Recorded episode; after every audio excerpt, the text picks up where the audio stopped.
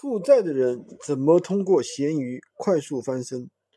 我啊，做闲鱼两年时间了，其实这当中遇到很多负债的人，十个 W，一百个 W，一上来就问俊哥，你能不能带着我做闲鱼快速翻身啊？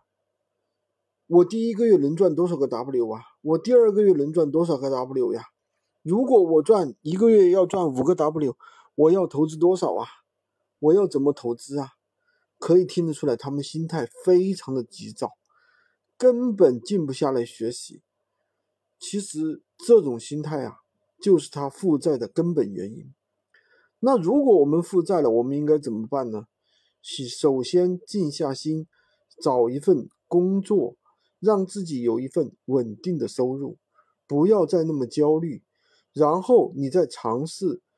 做闲鱼无货源，从一件代发入手，入行电商，新手小白一步一个一步一个脚印的，踏踏实实的去操作，然后呢，去放大你的店铺。